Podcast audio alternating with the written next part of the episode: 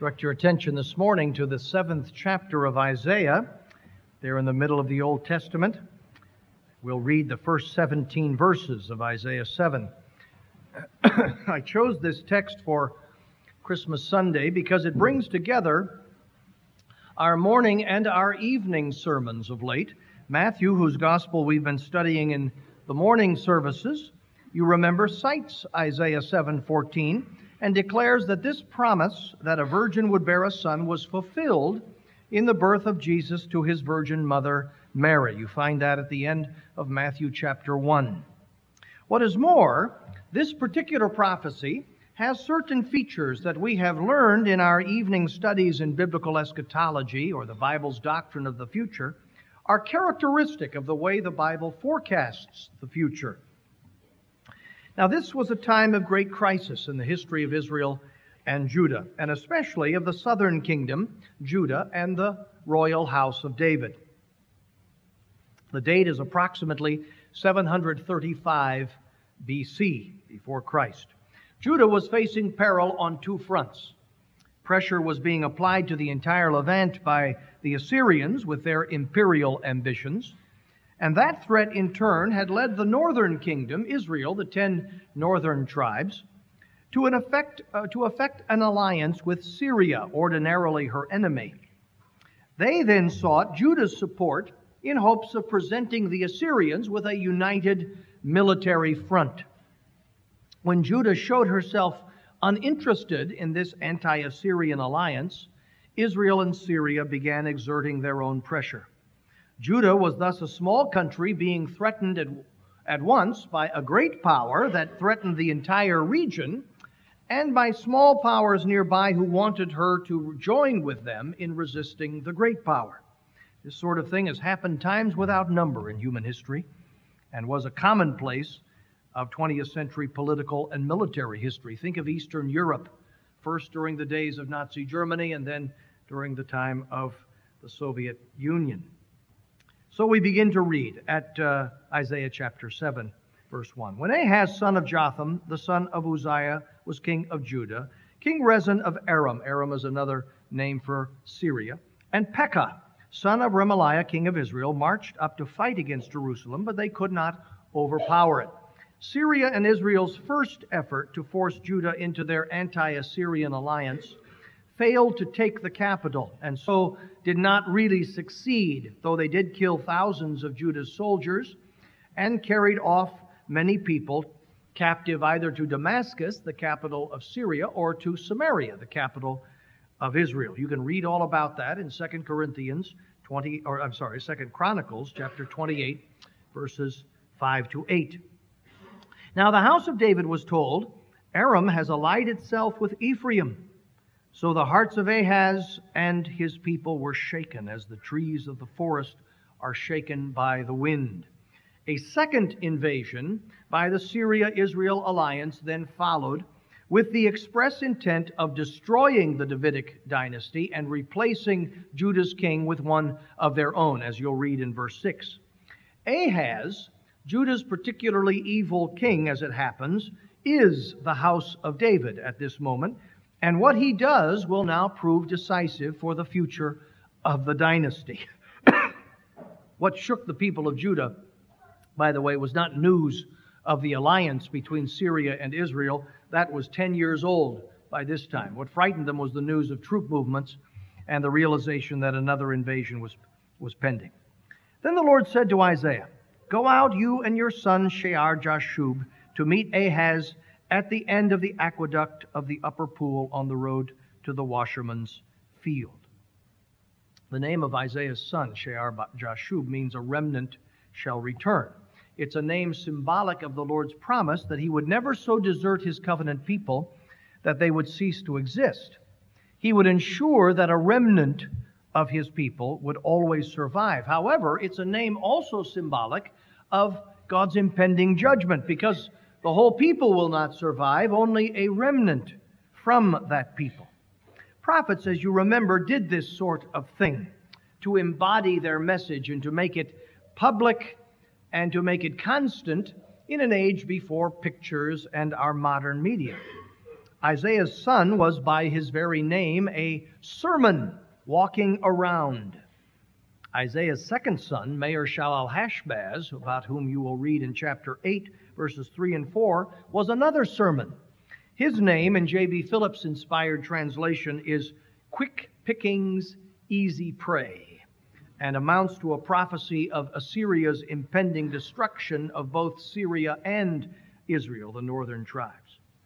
Ahaz would have been at the aqueduct because he was supervising preparations for the coming siege until Hezekiah built his famous tunnel to carry water into the city.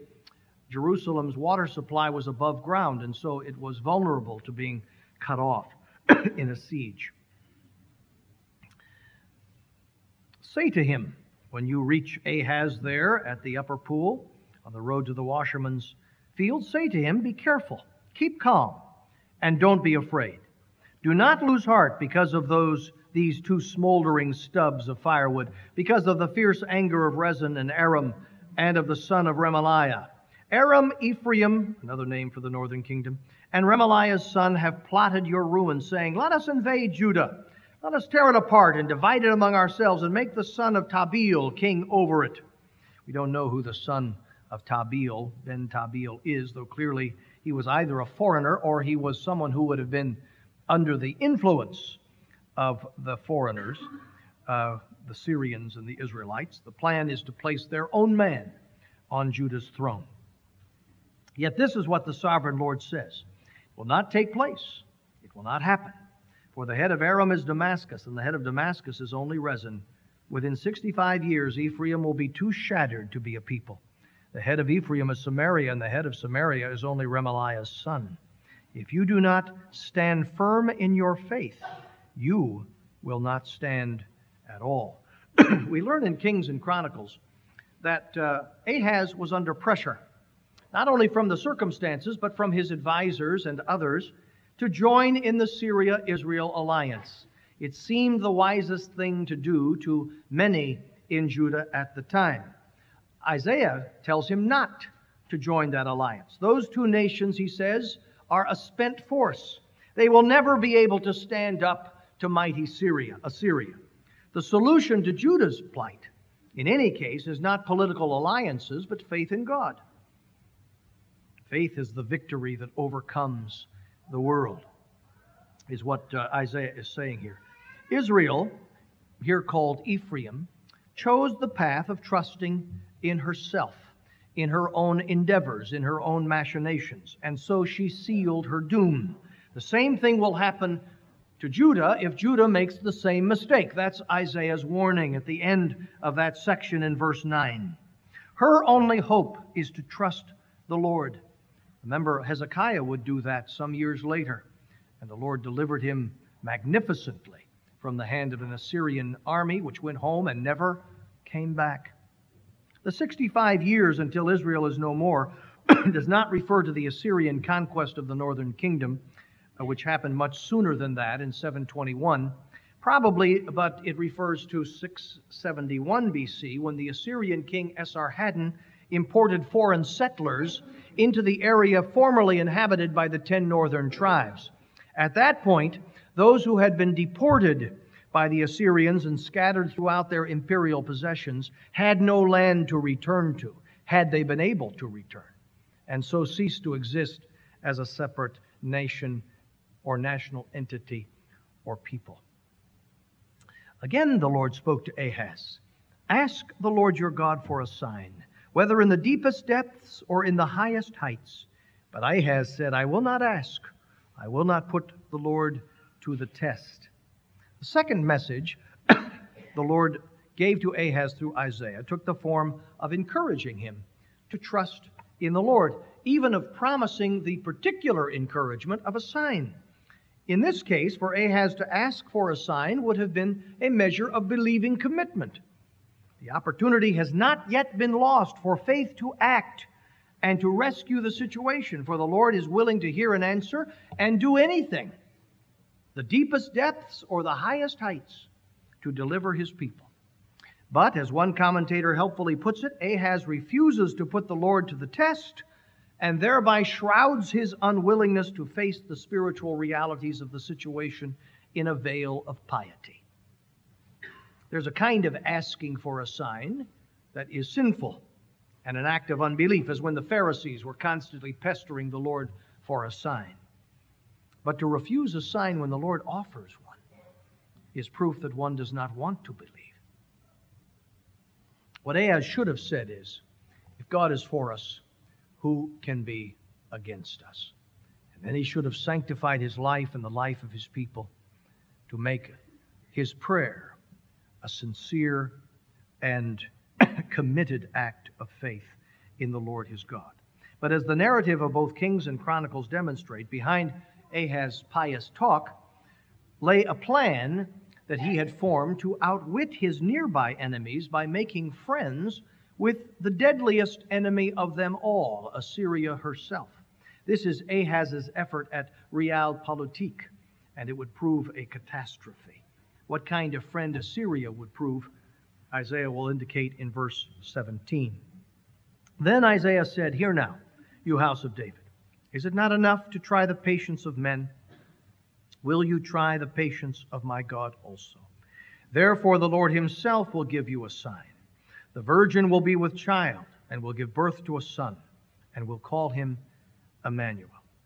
The sign is no longer being offered, it's being promised, and not as an invitation to faith, but as a proof of God's condemnation and displeasure. Isaiah, or rather Ahaz, could have chosen any sign. This is a sign the Lord has chosen. The birth of Emmanuel would confirm Isaiah's message and the absolute necessity of trusting in the Lord, which Ahaz would not do.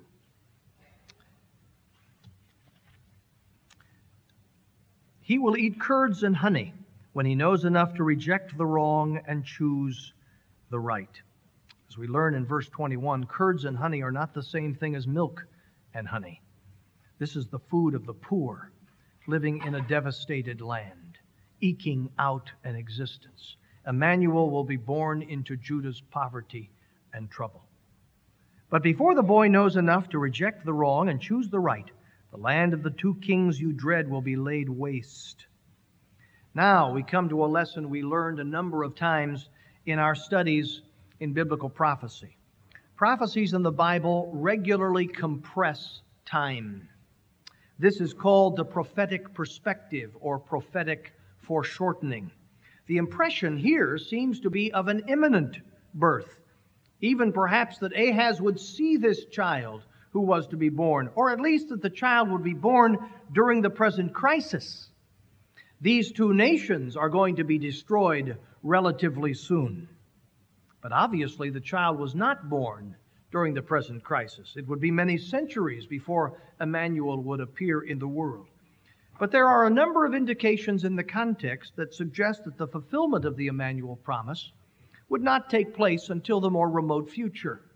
First, though you cannot tell it in the English translation, the you in verse 14 is plural, not singular.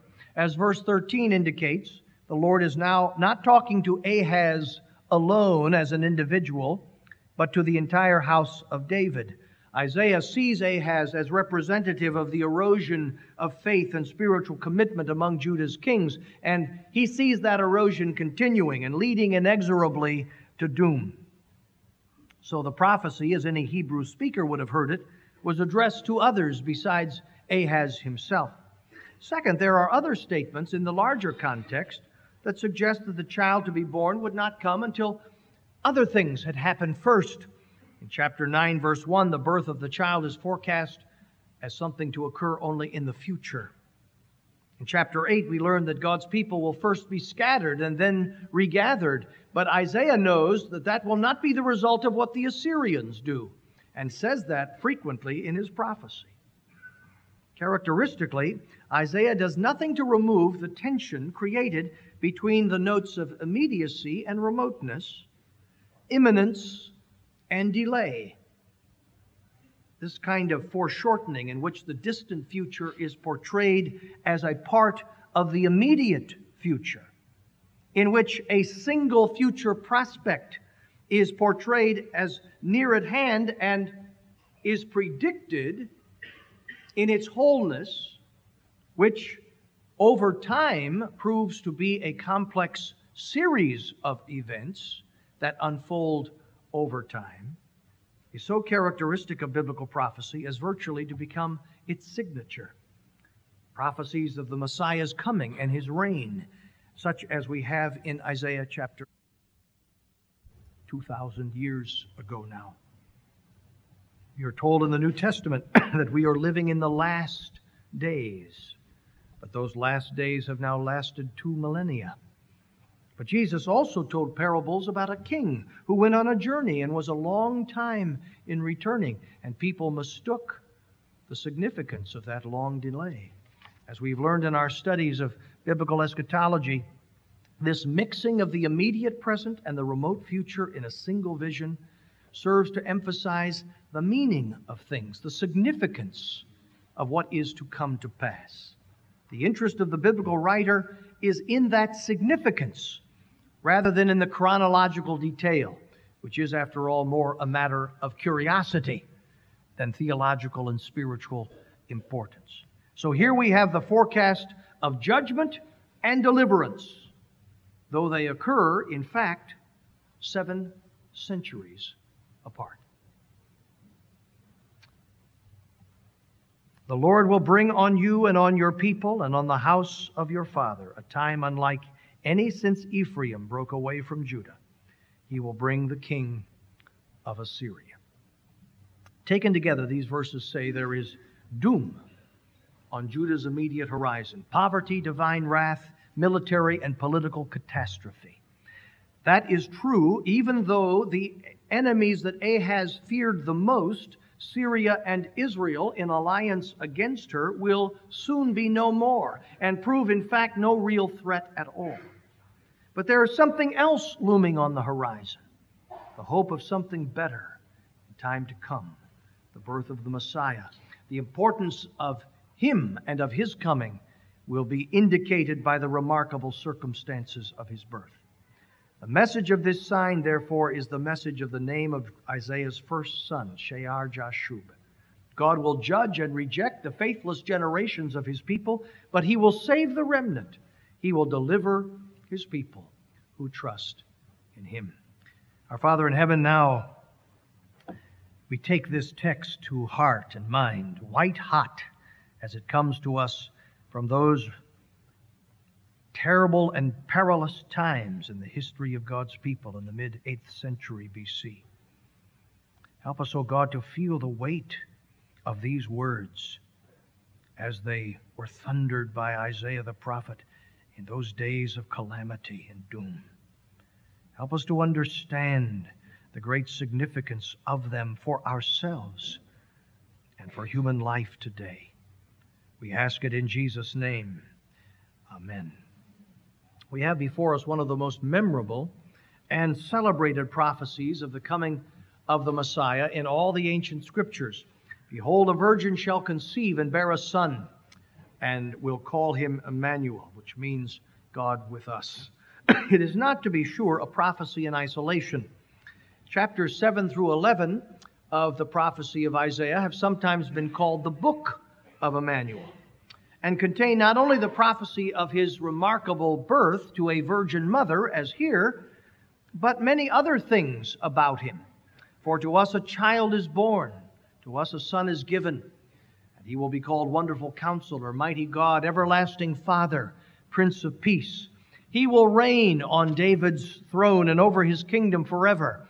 Righteousness will be his belt, and faithfulness the sash around his waist. The wolf will live with the lamb, the calf and the lion and the yearling together, and the child will lead them. As we read in chapter 8, verse 8, this Emmanuel will be a royal figure. The land will belong to him. All of this and more you learn concerning this great person to come, the Messiah, in chapters 7 through 11 of Isaiah. But I want to draw your attention to the way in which the historical context of this prophecy sheds important light on its meaning and its significance. when the wonderful birth of the Messiah is offered as a sign to those whose hearts are hard, and at a time when mortal danger threatens the life of God's people, the issues of life and salvation in Jesus Christ become all the more clear. We're forced to reckon with them, face the music, as it were. The Context of the prophecy poses this single alternative. The world is always looking for a variety of alternatives. And Isaiah comes to the point there is but one. There is God's way or there is man's. The way of Ahaz or the way of Emmanuel. And you can develop that thought in various ways here in this text. First, there is the alternative between divine wrath and judgment on the one hand, and love and salvation from God on the other. Here, Ahaz is offered deliverance, and when it is refused, he is promised catastrophe. Emmanuel to Ahaz is a sign of rejected salvation and certain judgment. Interestingly, you have this point reiterated in the gospel narratives of Christ's birth. When Mary sung her song of praise after learning the role she would play in the coming of the Messiah, she thought to put these lines in her hymn. Lines I think most of us would confess we would probably not have thought to include. He has brought down rulers from their thrones, but has lifted up the humble. He has filled the hungry with good things but has sent the rich away empty. Bringing down rulers from their thrones is the very context in which the birth of the Messiah was prophesied in Isaiah 7:14. So it's not surprising that Simeon, when he saw the baby Jesus, Emmanuel, in the temple, prophesied that this child is destined to call, cause the falling and the rising of many in Israel and to be a sign that is spoken against. The sign again. Christ is a sign, and one that many will reject, refuse to see, and speak against. He is a public demonstration of how God deals with human beings, and there are many human beings in the world who do not appreciate and will not submit to the way God has of dealing with mankind. There's a division that takes place when men are face to face with Jesus Christ. When his birth was prophesied centuries before, it was part of God's judgment pronounced against an unbelieving and wicked king. And when he came into the world, his appearance was salvation to some, but it was doom to the unbelieving among the people. Some welcomed him with joy, others opposed him and eventually murdered him. He was a sign they rejected as surely as Ahaz rejected the sign seven centuries before when his coming was prophesied. A stone they stumbled over as he had. The true condition of their hearts was revealed as it had been in Ahaz's case. In other words, in the context of Isaiah 7, in the terms of that day and time, Jesus is the alternative to the Assyrians. One may expect one fate or the other depending upon one's view of the sign of Emmanuel. The Assyrians destroyed the Jews who trusted in them. Jesus gave life forever to those who believed in him. That single alternative faces us today. Second, there is the alternative between present appearances and the true, the real condition of one's life and prospect. For a few years, it seemed to Ahaz not only that he could deflect the danger posed by his enemies, but that he had done so. He thought he had found a way, as we read in Kings and Chronicles. Nothing too terrible had happened to him yet, and he had beaten back Aram and Israel, though with some serious losses, and thought he had guaranteed his future by his appeal to the Assyrians. But soon his hopes for better things had crumbled to dust. God had brought an end to his delusion that he could manage this matter by his own machinations. Ahaz feared other nations more than he feared what God thought about what he was doing. His daily problems were much more real and important to him than God's verdict on his behavior. He did not tremble at God's word, even when Isaiah brought it to him directly and promised God's judgment and wrath for his unbelief. People nowadays are the same way. They're much more concerned about what's happening in Iraq or what's happening on the stock market than they are concerned about what God thinks about their lives and what judgment He is passing on their behavior and how seriously He takes their lack of interest in His Word.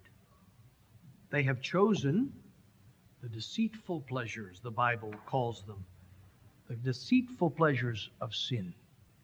Those pleasures that seem to offer so much, at least in the immediate future. And they have not yet paid for their choice.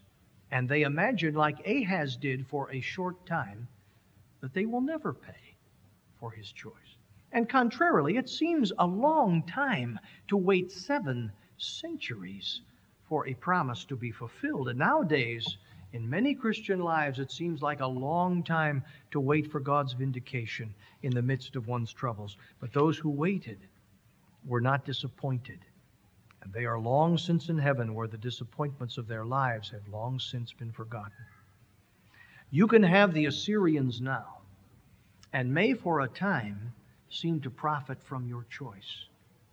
Eventually, come misery, exile, and slavery.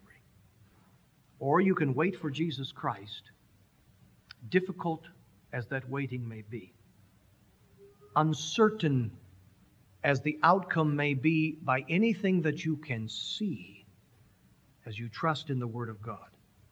And you will find eventual joy and peace and life forever. Ahaz wouldn't wait. And he got a brief period of seeming success, followed by eternal catastrophe. Simeon waited his whole long life for the consolation of Israel, and for his pains, he got difficulties. But then he also got the sight of the Son of God, the opportunity to hold him in his arms, and soon thereafter a joyful welcome into the eternal city. The choice, you see, is the same now as it was then appearance or reality. Immediate peace and pleasure, however imperfect and insubstantial and disappointing in many ways, bought at the expense of eventual doom or eternal peace and fellowship with God. Third, in the text, there is this alternative between two life principles sight and faith, unbelief and belief. Ahaz could see Aram Syria and could see Israel. He could see their armies on the march. He could see their plans. He could see mighty Assyria and its designs on the entire territory of which Judah was a small part. He saw a way forward for himself through an alliance with the empire, a way of protecting Judah and his own throne from nearby enemies. He was invited to trust the Lord his God and a promise that had been made to him instead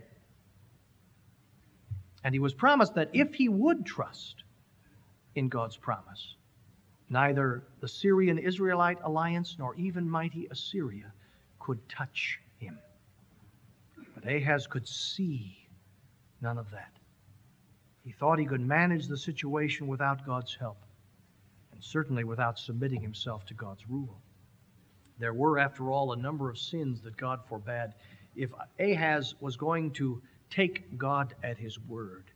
He was going to have to consecrate his life, he was going to have to change his behavior.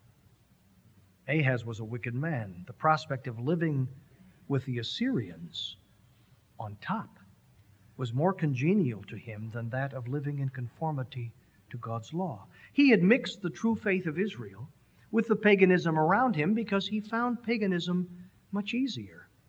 It always is.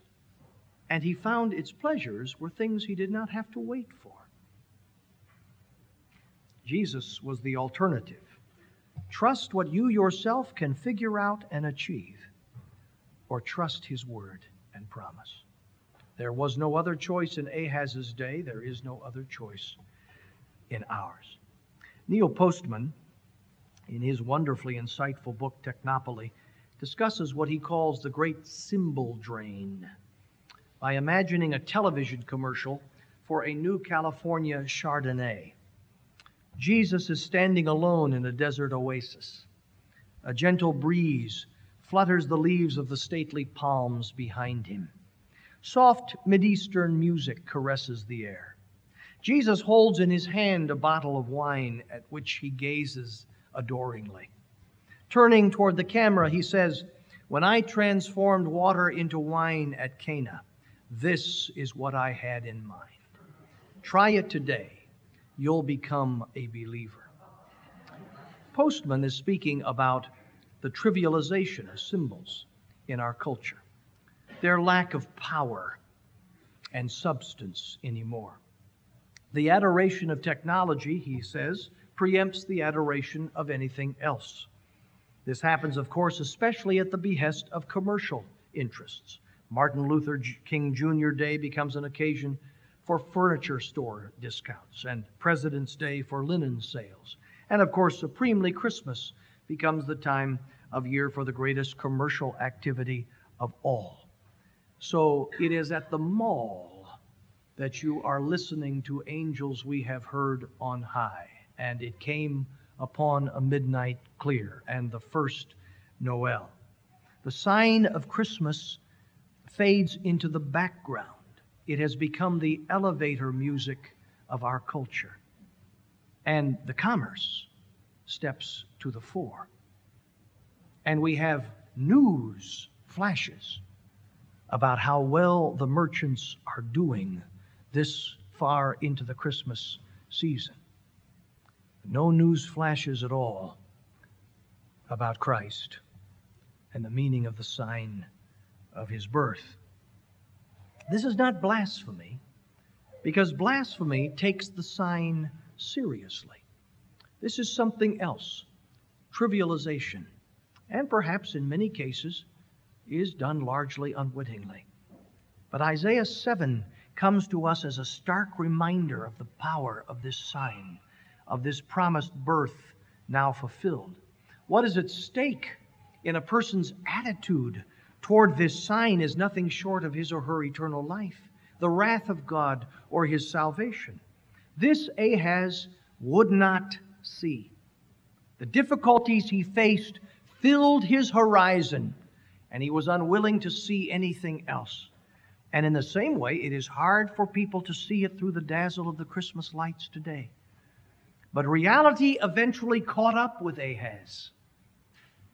And reality will catch up with everybody sooner or later.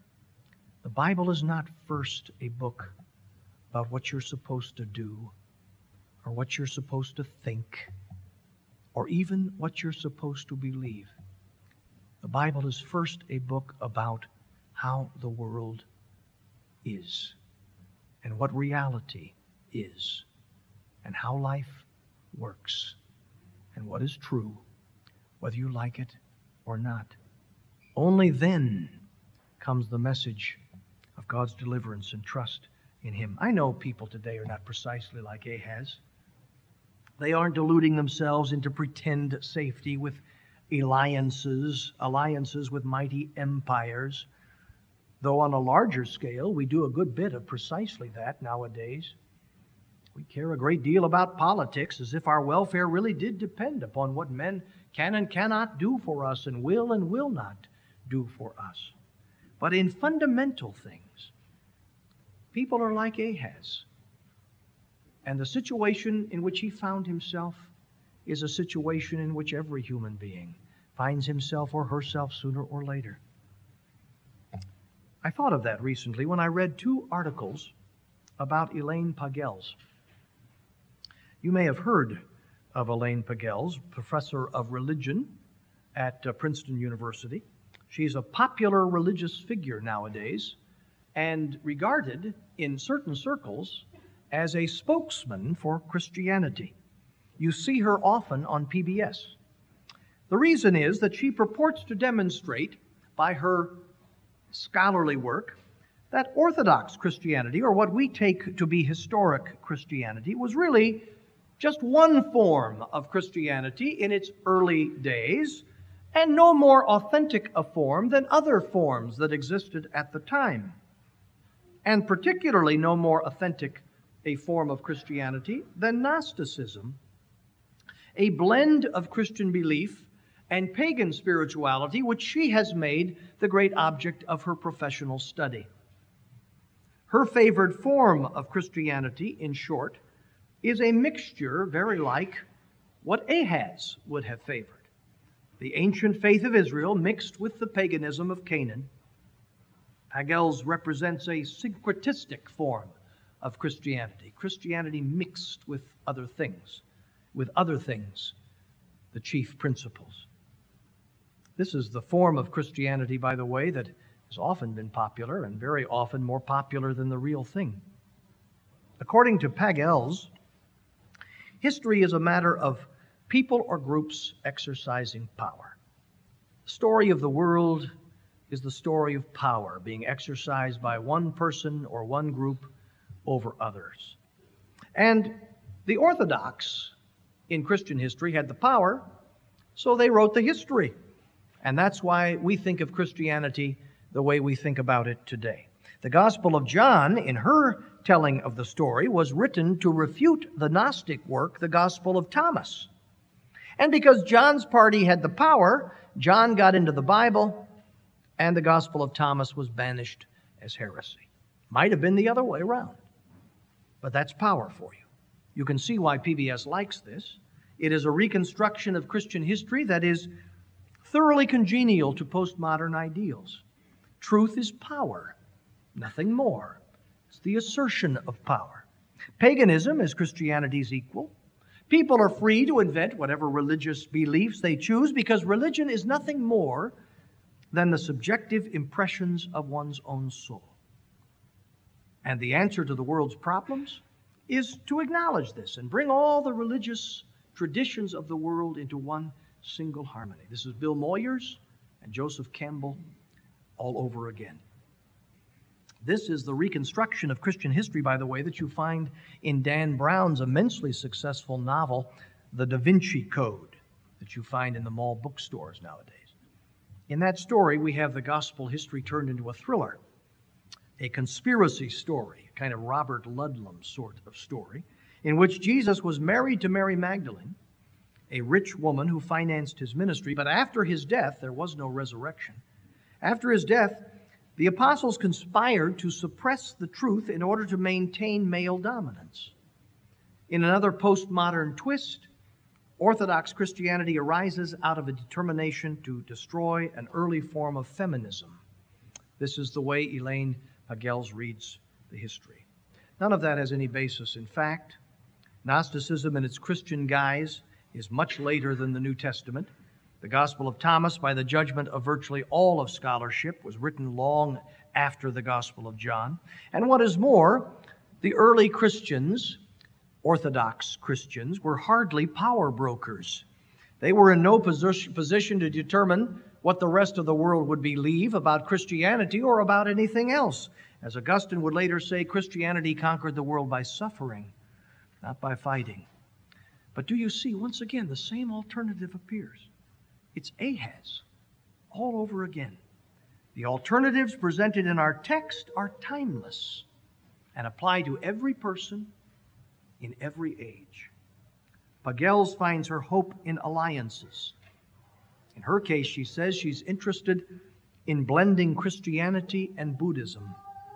And she rejects the notion that she must trust in the living God revealed in Holy Scripture, that she must live according to God's Word, and instead was attracted to Gnosticism, she says, because it teaches that spirituality is essentially within oneself.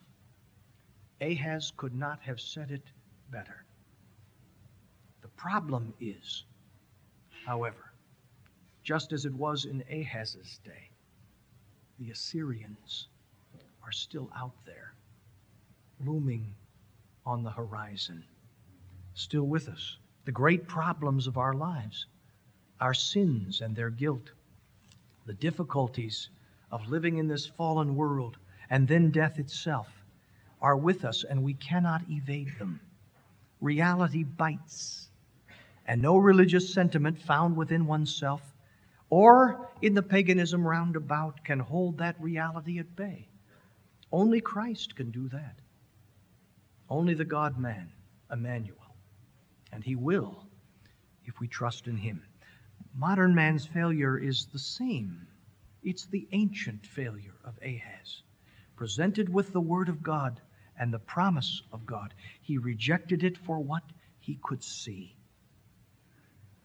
And the enormity of that failure and the glorious prospect of infinitely better things are revealed in the fact that the one thing God said that Ahaz needed to know to solve his problems and the problems of his people, the one thing was that in the future, a virgin would bear a son. And now, 20 centuries after that virgin bore that son, it is still the one thing. Embracing that one historical fact, taking it to heart, and understanding its true significance is the secret to all of life. Remember that, my friends, next time reality bites. Amen.